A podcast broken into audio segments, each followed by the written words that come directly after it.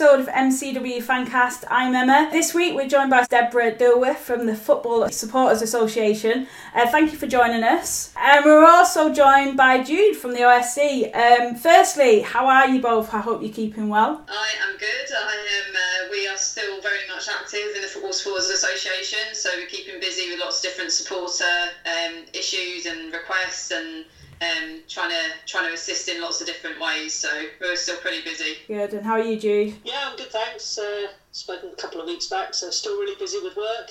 Uh, still missing the football. Yeah, it's it's definitely missing the football now. I'm getting a bit of cabin fever.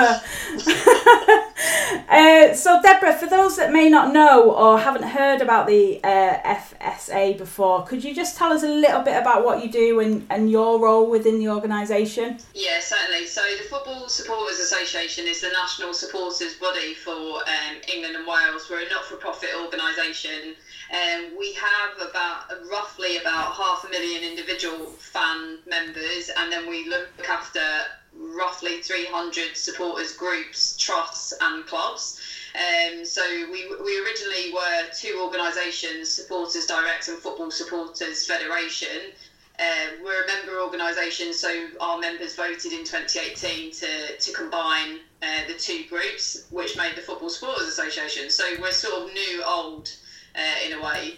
Um, I'm the EFL network manager and the women's game network manager. So my job is to, to, to look after people, um, to support them in their training, uh, training them as volunteers, uh, campaigning, lobbying, and basically connecting fan groups with each other um, to provide a national and local voice uh, for, for supporters. And so it's quite a, a broad spectrum then of what of what you guys do. Yes, super broad, and we, we've got lots of different arms of our organisation. So we've got networks within the Premier League, the EFL, community-owned clubs, which are several community-owned clubs um, across football. Uh, we've got National League and Fans for Diversity. Uh, we also look after. We've got a person that looks after stewarding and policing issues, um, banning bans from the stadium um, any sort of like issues and problems that arise from that. Uh, so it's, it's super varied.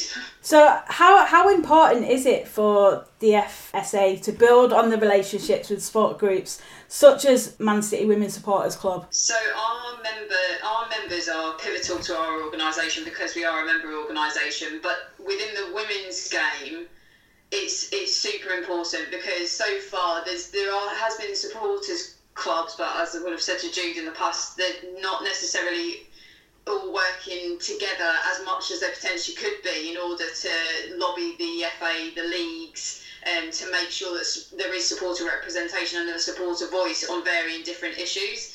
Um, so sometimes supporters do get missed out when actually they're one of the key stakeholders. So it is so important to, to, to have this voice within the women's game, um, and it's growing, which is good. So we, be, we strongly believe in having supporter representation across all different levels of football. And um, Jude, like from a, a fan's perspective, why did the OSC take the decision to join the Football Supporters Association, and what have you found the benefits are from working with the FSA? Yeah, I think a lot of things that the, the FSA stand for are things that the the supporters club have been doing and, and wanting to get more involved with for, for a few years. I mean, we, we've been established since December 2015, so we're, we're into our fifth year now. So you know, we're probably more, one of the more established supporters clubs across uh, women's football. Um, certainly probably one of the biggest as well. So for, for us, it's you know we always want to learn new things. Um, you know we want to hear what what do other fans do, what do other supporters groups do,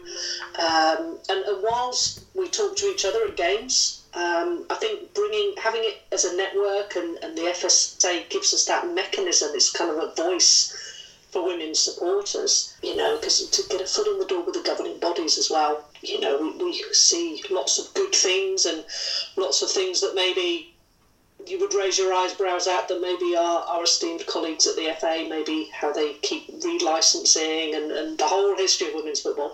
Um, so so being involved with that and having a, a, foot in the door as a fan is, is great. I think the other thing as well, you know, we've got we've already got a really strong relationship with Manchester City women um, and the operational team there. So you know we it's not about necessarily building that more, but you know, we meet with them maybe once a season. We've got a really good open communication. So if we need to contact them, if we've encountered issues, um, or you know, we want to share feedback, or City want to give us ideas, you know, they'll they'll do that. And so th- that's already working really well.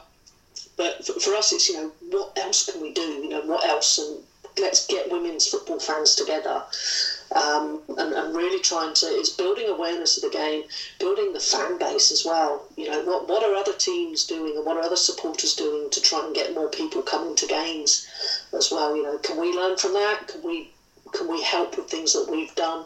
Um, so so yeah, I mean, and it's it's being involved from the beginning as well. You know, this is new. I mean, talking to to Debs originally, it's almost like a blank piece of paper you know, well, what do we want to do for, for the women's game within the FSA? So, yeah, we're really keen to, to be involved and help it grow. I think that's a really important point as well, just to pick up what you said, is that the, we're not trying to do, I'm not trying to do a cookie cutter kind of replication of what's happening in the men's game. Uh, we do have an established networks, as I previously mentioned, but it's not about just saying, oh, okay, that's there, so we're going to just transfer this across. So it's definitely a reciprocal working relationship where once the uh, supporters clubs come on board into the network, well, it's theirs to influence. It's not necessarily me going right. We're definitely doing this. I do have a shape in mind and a vision in mind, but it's it's got to be heavily influenced by the groups. It can't just be us directing everything, and that's the point. It's got to be a conversation, not just a monologue by the FSA. How how often is that communication? How how often do you check in with those supporter groups to ensure that that information is communicated and uh, you, you know taking that on board? I think well, I think yesterday I might have emailed the groups about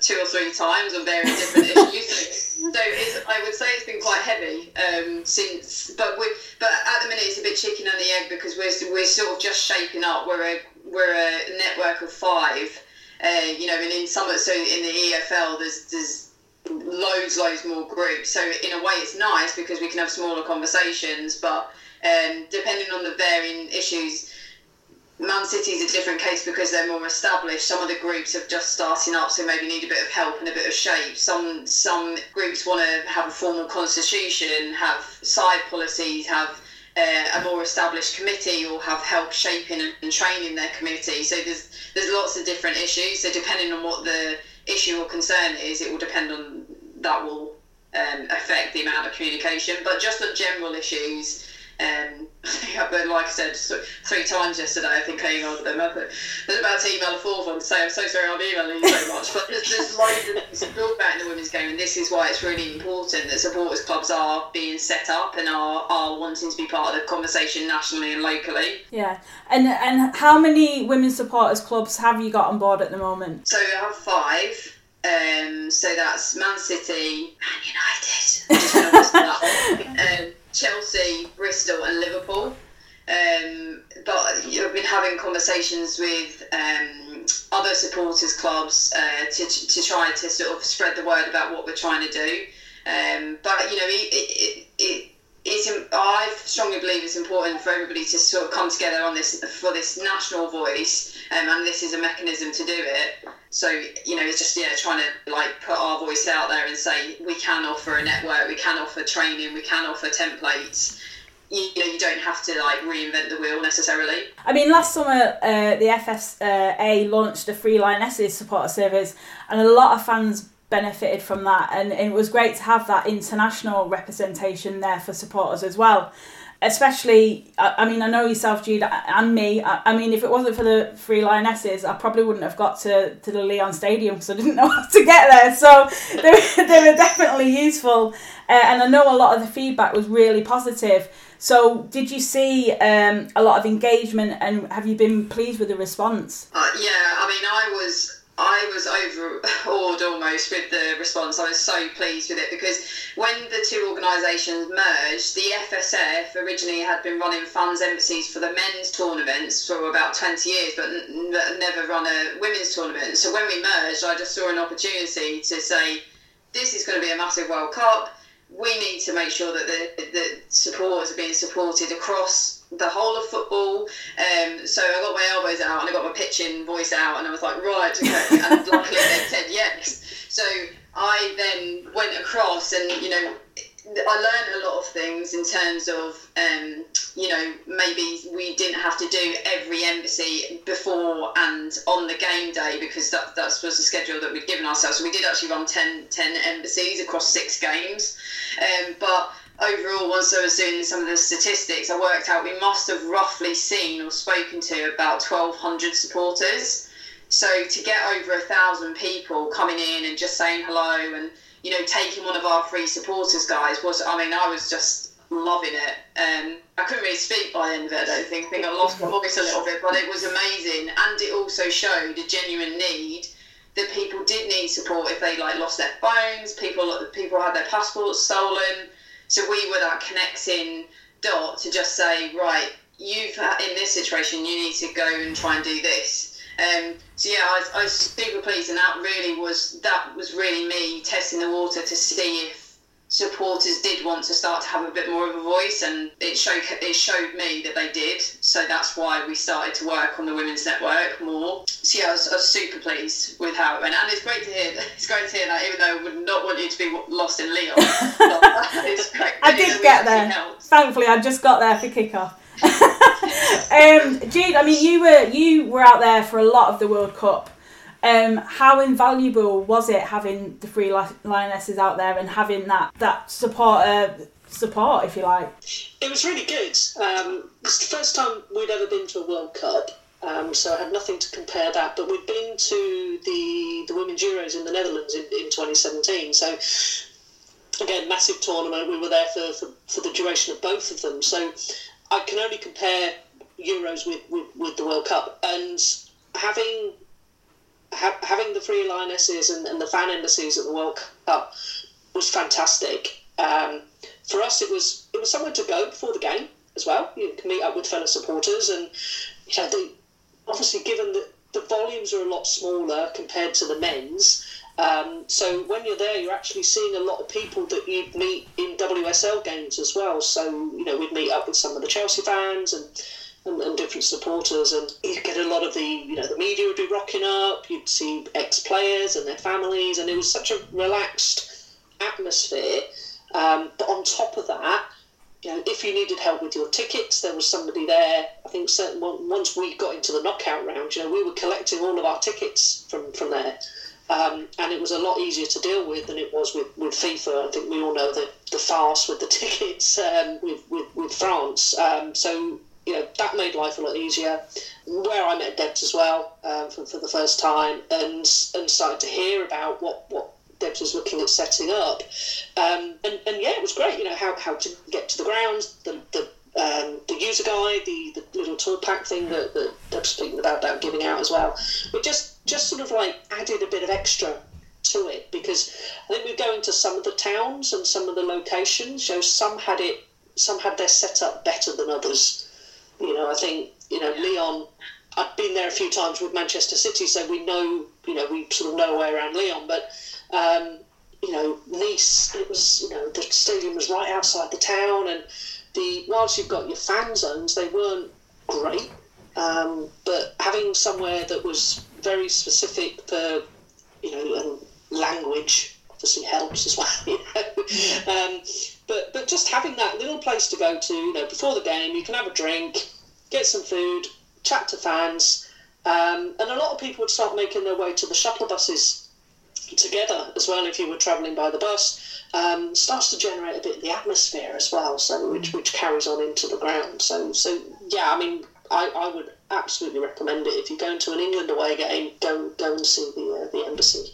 I think it's an important uh, it's an important thing to say as well that that was a really good example of the FA, the FSA, and we had we partnered with She Kicks as well. So She Kicks did the designing of the supporters guide, but that's a really nice symbol of how people can work together. You know, the supporters and the governing body or the football, associ- the football associations can actually work together quite nicely. And so, you know, it helped that the ticketing from the FA and we were in the same place for sure um, to, make, to make it easier for England fans. Um, so that's hopefully what we're trying to replicate in the, the leagues as well, is trying to get that cross working relationship. I mean, to me, it was a success, and you know, it, you can only build on from that. And you know, I think that's credit to obviously the FSA and the work that you've already done and the work that you're doing. So, um, well done to you all because it's great. Oh, thank you. No, appreciate that. Um, so this season we've witnessed record attendances from the opening day of the Women's Super League, even with the Manchester Derby at the Etihad Stadium to the Tottenham Stadium for the North London Derby, and we're more fans than ever spectating the women's game and regularly now attending fixtures. Do you think that we'll continue to see the women's game go from strength to strength from next season? Whatever next season's going to look like, I don't know what this season's going to finish like yet, do we? So, um, I think I think it's fantastic. I mean, see at the Etihad, um, for, for, the, for the first, and I need to be careful here, it's the first professional Manchester derby. Yeah. Um, you know, there's been lots of Manchester derbies before that, but this is the first professional Manchester derby. Um, and and it was amazing. It was absolutely brilliant. And then seeing other games like at Tottenham and, and Stamford Bridge, um, you know, lots lots of people there, um, Anfield as well. I think for me, it's it's about trying to keep those numbers up because it's great that you can get thirty odd thousand or whatever rocking up to to a to the Etihad, um, but it's how do we then get them to come to the CFA for the, the Academy Stadium um, for the next game, um, and it's it's it's it's building on that. I think um, obviously the whole COVID nineteen has been you know, it's it's obviously kiboshed at the end of the season, so you know we don't know what's going to happen. Um, but for me, it's just getting those numbers up. Um, I think City do quite well. Um, you know, they if you go to a City men's game, they the women is they're always in the program. There's always an article in the program. All the stats about the games are in the program. They're advertising the games on the electronic scoreboards and, and, and the sort of around the pitch. So, so they, they do that very well. Um, but it's it's just about getting more into the ground um, and keeping it. Um, you know, we're, we're seeing high numbers coming in at Chelsea. You know, so they're obviously doing something right as well. Mm. Um, but then you see other big clubs such as you know Liverpool or Everton, and the the numbers, the attendances at their games are you know they're very low. Hopefully it will improve now that Everton have got a new ground. You know, we don't even know if Liverpool are going to be in the WSL next season at the moment. But uh, but yeah, for me, it's just building on and, and just growing it. And I think we need it's getting the clubs to invest um, and and getting people in the door. It can only get it can only go up, can't it? Yeah, hopefully. hopefully. Um, I mean, I mean for the for the FSA, I mean you've obviously, like you said, you you felt like it was the right time to tap into the women's game. Obviously, following on from the men's game and the work you've done there. And why did you feel that it was important to do that now? I just well, part. I mean, I'm just a huge advocate of the women's game. So I I was in when we were supporters direct. I was doing some work on the women's game as well, and you know it's a huge growth area. And actually, you know, if we look back. 100 years, 99 years, the, there was like massive crowds. There was massive crowds at the women's game, and this sort of forgotten history of oh well, nobody ever watches a women's game, yada yada yada, the usual dribble that we hear. It is not true. So it was about trying to connect to that. I've only been working with the organisation for three years, um, and the EFL has quite a lot of meaty cases.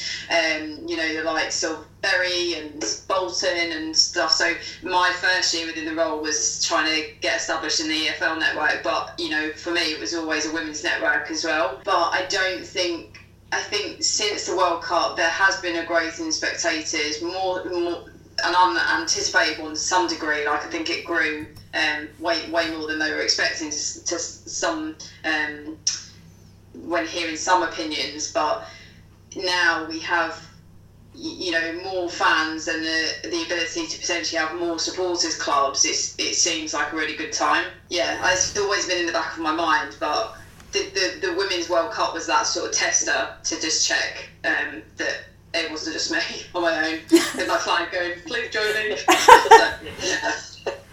I mean, like you've you've spoken there of, of the number of supporter groups that have already signed up um, across the season so far. Um, have you ple- been pleased with the response so far, and have you been encouraged by the possibility of, of even more fan groups coming on board? Yeah, I mean, I, I've been really encouraged by the the uh, people that have joined as members, and it's really exciting actually um, because, because, like I say, I had this vision in my head which started with the World Cup, and I just I can see it growing, and you know, actually, in some senses, the women's game could be best practice um, but we need everybody to be working together. We need the clubs to be open to having that structured dialogue, the reciprocal relationship, for the supporters clubs to be critical friends as well as championing the clubs and supporting them.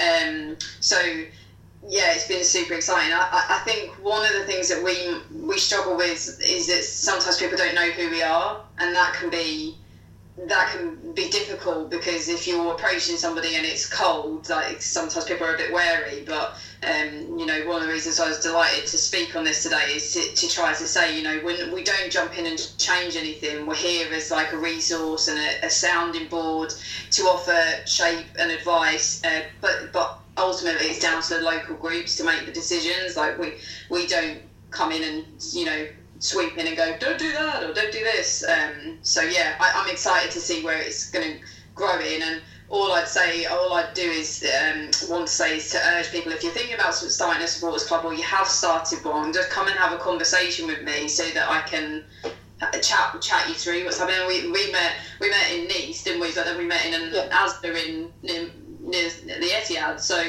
you know, it's it's just it's super relaxed. It's just an option and a chance to potentially affect the women's game um, and get the standards up because there's, there's a lot of issues in the women's game. There's you know accessibility issues, you know games being moved, clashes with the men's team. There's, there's lots of things that affect supporters that aren't that I'm trying to push, but I need I need people with me to be pushing and saying yes, we'll countersign letters. Yes, we'll uh, um, you know we want to be part of the national voice as well as the local one. Mm.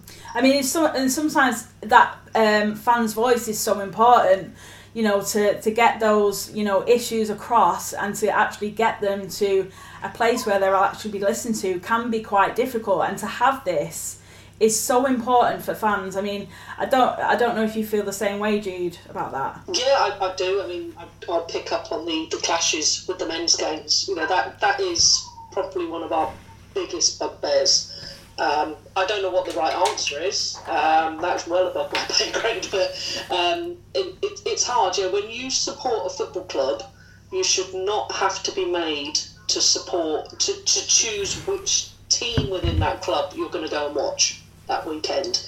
Um, we're fortunate at Manchester City in the fact that the home games can never clash because the the proximity of the stadium. They're across the road from each other, so that, that can't happen. But you know, when when you're having to pick and choose uh, which game am I going to go and see that weekend, you know, we've had it. We've had it. Uh, the FA Cup final, the first FA Cup final against Birmingham. The men were at home. Um, some made it. You know, they left at about eighty minutes, and the, they made it just before kick off. Um, we had it last year with um, West Ham. Yeah, you know, yeah. City. City's game didn't clash purely by luck. I think it was the Leicester game got moved because of I don't know if it was TV or something to do with a, a Champions League final. I can't I can't remember, but it, it, got moved just by luck. Otherwise, that would have clashed as well. But West Ham, they were playing at home. They had a nothing game against Southampton at three o'clock.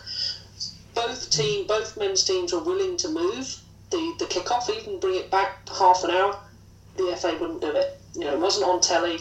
Um, so the West Ham fans had to choose, and, and you their end got, you know, it was pretty empty for the first half. You know, they, they, they turned up for the second half, but you know that that's hard. But I also appreciate it must be hard from the fixtures perspective because the majority of women's clubs ground share with an, and often with a non-league team. So you're then looking at the the men's whether it's the Premier League or the Championship uh, fixtures, you're looking at the women's fixtures, you're then looking at the ground share fixtures as well. So it's never going to be perfect, but if there's things that perhaps the clubs can really start speaking up and saying, look, you know, we're losing a fan base here because a percentage will pick the men's team because if you're a men's season ticket holder, they, they cost a lot of money. Yeah. And they're, they're, nine times out of ten, most will pick the, the men's game at, at the detriment to the women's game, which, you know, it's a shame. So, having that, that voice, um, because we know other clubs have the same problems, you know, but coming collectively if there's something we can start to do around that, you know, that's that'd be fantastic. So you sort of touched on there about um, Debs about how fans can get involved with maybe setting up their own supporters group. What advice would you give to, to anybody from the fans' point of view, Jude, and from your own uh, Debs? What fan, what advice would you give to those uh, fans that are thinking about it that perhaps haven't got that supporter group yet? Please come and talk to me, so I can help you. Um, but yeah, and there's, there's there's endless possibilities with supporters clubs there's you know so we have supporters trusts that are legal models they're regulated by the financial conduct authority. Often in the men's game they're the, they're the body that would um, make moves to buy a club. So for example portsmouth uh, supporters trust they they were the body that bought the club and um, when they went into huge administration um, you know lost loads of money was in loads of debt. So um, that's that's one model we have supporters clubs and groups. Uh, some are fully constituted, others want to focus on atmosphere, others want to do lots of diversity projects. So there's like there's just endless possibilities with supporters clubs. Now some groups do lots of different things, um, so you know they that that's the beauty. You can kind of pick and choose um, and we can try and support you in your, your mission. With the Fans for Diversity, so if it was a diversity group, there is funding available for different projects as well, um, but that's not limited to diversity groups, that's open to lots of different supporters clubs. So, it, endless possibilities. If you've got an idea, um, and you want to come and chat with me about it, I'm, I'm more than happy. Um, I'm more than happy to just have a quick conversation. Um, but yeah, just if, you feel like you want to stay in your football club, setting up a supporters club or group is really important. It's a really important mechanism to do that. And Jude, what advice would you give for anyone that's maybe thinking about setting up a supporters group? Do it. yeah, it's it's if, if I look back at you know how how did how did we become we become a branch. So I think Manchester City Women Official Supporters Club, we are a branch of the City Supporters Club. So there's over 200 branches I think worldwide, 20,000 plus members, and they are also a member of the FSA. Um, we spoke to them before we, we signed up as, as members for our branch, um, and they were really keen for, for us to, to get on board um, because they're really keen to promote women's football. And they said, you know, you're the right people to, to be to be championing this certainly for Manchester City. Um, but if you're a group of supporters and you're supporting another club, talk to the people that you sat around, you know, and it's, it's just trying to, you know, whether you come up with a few songs and, and then you think, right, okay, we're going to maybe get a, you know, we'll try and sit here every week and we'll, we'll try and build an atmosphere or we want to try and go to some away games, you know, let's try and travel together. Um, you know, it's starting to, it's almost like make the effort, you know, really get involved with it, champion it. And once you've got that little group together, perhaps go and have a chat with the club. You know, go and talk to the club as well. Um, if you're not sure how to do that, that's probably where that's you're going to have a chat with, with the FSA, and then they can help you, and they can come up with a lot of the ideas, and, and they can tell you what's worked um, in, in other in other um, supporters clubs as well, and, and sort of starting to build it from there. But you know, the, the FSA is there, um, and I've, I've liked what Deb says. It's, it's like a sounding board. You know, we don't have to do everything. You know, we can go. We know we've got somebody who we can go and have a chat with, um, who has you know wide knowledge across the whole of the whole of the sport, and to, to help make help make the uh, the supporters club grow. I mean, I think as well, just building on a couple of those points, football clubs are community assets. Okay, they're they're there for the community. So it's about trying to make sure that they're serving the community that that they they're in, um, and it's it's important that football clubs understand and know that. Um, equally as, as the supporters do and, and just making sure that you can have a voice within that community asset um, it's, it's so so important and I think sometimes in the women's game it's like we, so we so want it to prosper that sometimes you forget that you, you can actually have a voice as well. You, they should be communicating and consulting with supporters because it's it's your club too. And supporters are the lifeblood of the game. Like they they're so so important. So the fact that they just get missed out on some you know marketed marketed to rather than consulted that that's where we want to try to affect change. Uh, and actually, in the women's game, as I said before, this, it, it, could be a best practice example. Really, we've got some awesome examples of dialogue and relationships with it, with supporters groups, trusts, and clubs in the men's game. But actually, I think it could there could be a higher percentage within the women's game because of where it is at this moment in time. But clubs are community assets; they belong to the supporters it's good advice that as well. I just wanted to finish really because obviously there's no football at the moment with football on hold. How are the FSA helping fans through this pandemic? I mean, I've noticed on the website there's some really good resources and some really good information on there. What else are you are you guys doing at the moment? Yeah, so we're I mean, we're pretty busy um, with lots of different things. So um, we, on a day-to-day basis, I would deal with, um, say, supporters trust. They need to run their AGMs. They need to file their accounts. So like constitutional advice, and um, just the running of a trust, the nuts and the bolts. I would be doing. Um, one of my colleagues uh, with the community owned clubs has been reaching out to, to, the clubs to get a sort of feel for how what what impact COVID will have you know, clubs, if this season did start again, the new season, you know, they would have been running for without any football for five months. So what what impact does that have financially? Um, you know, do, will they lose volunteers? Those kind of questions. So he's been doing a lot of like surveying and um, trying to put guidance together. So we put quite um, we put quite a thorough guidance together in terms of the legal and financial advice we could give to community-owned clubs in particular. Um, I've been working on some um, kids worksheets, so we, we sent out some uh, resources for smaller kids, partly to help parents in lockdown and partly to try to get them to understand this ethos of I'm a supporter, I can't have a say. Um, so we've been doing that. Um, there's been a lot of action in the women's game, uh, so we've been trying to um, like, pull together the lots of different groups and support them in in a, a bunch of different things and encouraging. Um, there's there's a lot of supporters groups that are doing awesome things. Man City's one of them um, to help with like mental health and food banks. Um, so our supporters groups have been super busy during this time.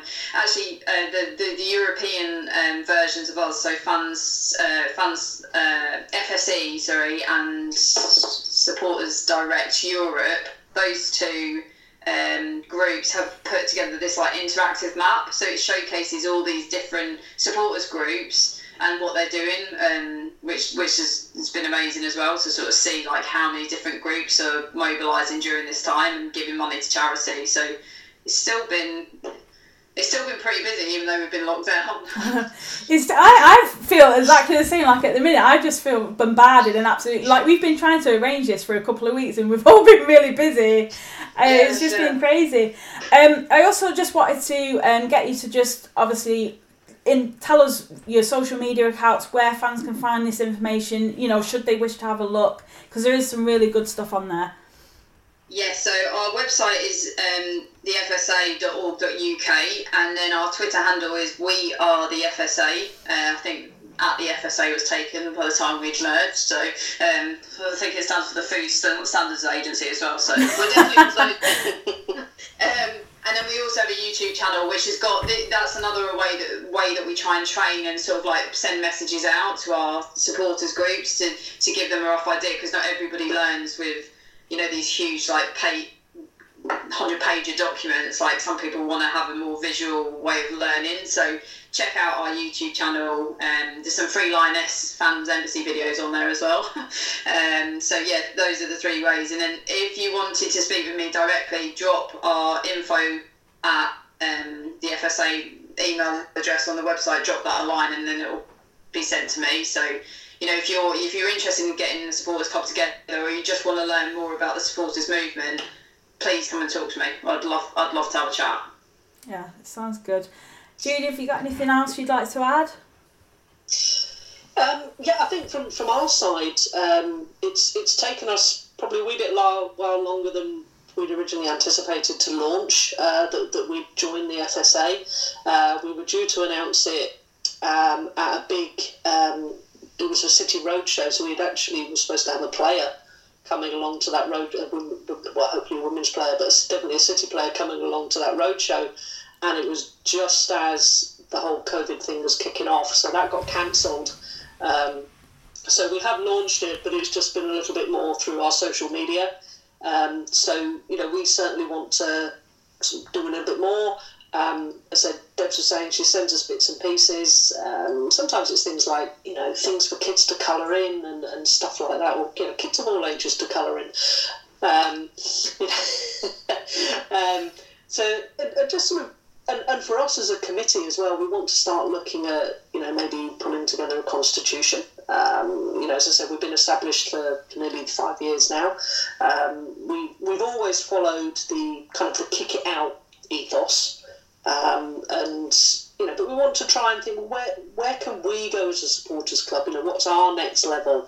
Um, and, and of course, as we've been on lockdown, we haven't really had time to sit and think about that. You know, it's you know, normally we'll sort of talk about it over a over a coffee in our in our executive office in ASDA, um, and um, but it's we, we just haven't haven't got there yet. But obviously, it's something that we're really keen to do, um, and I think we're, we're also very keen that once Debs can get some kind of like network, and we've been talking about maybe doing a webinar yeah. in the future with, with the other um, supporters clubs as well. You know, we're really keen to, to participate in that. It, it does sound really good. I mean, I've really enjoyed having this chat. Uh, uh it's great to hear about the work that the FSA are doing and how they're helping and supporting fans as well. Brilliant to hear that the OSC are on board as well. And I really, really do hope that other fans throughout the leagues as well in the women's game get involved with this because it's it's the more people that are on board with it the better. Just to say as well, we're not just the top two leagues. We're, we're it, it's spread across the national league as well. So it's not like it's limited. If you want to set up a supporters group and you want some help doing it, then I will help you. No, it's it's really good to hear that as well. I mean, we'll certainly put the word out, and uh, and hopefully we'll get you know hopefully some more people on board, and and like I say, hopefully it'll just continue to grow and grow from strength to strength.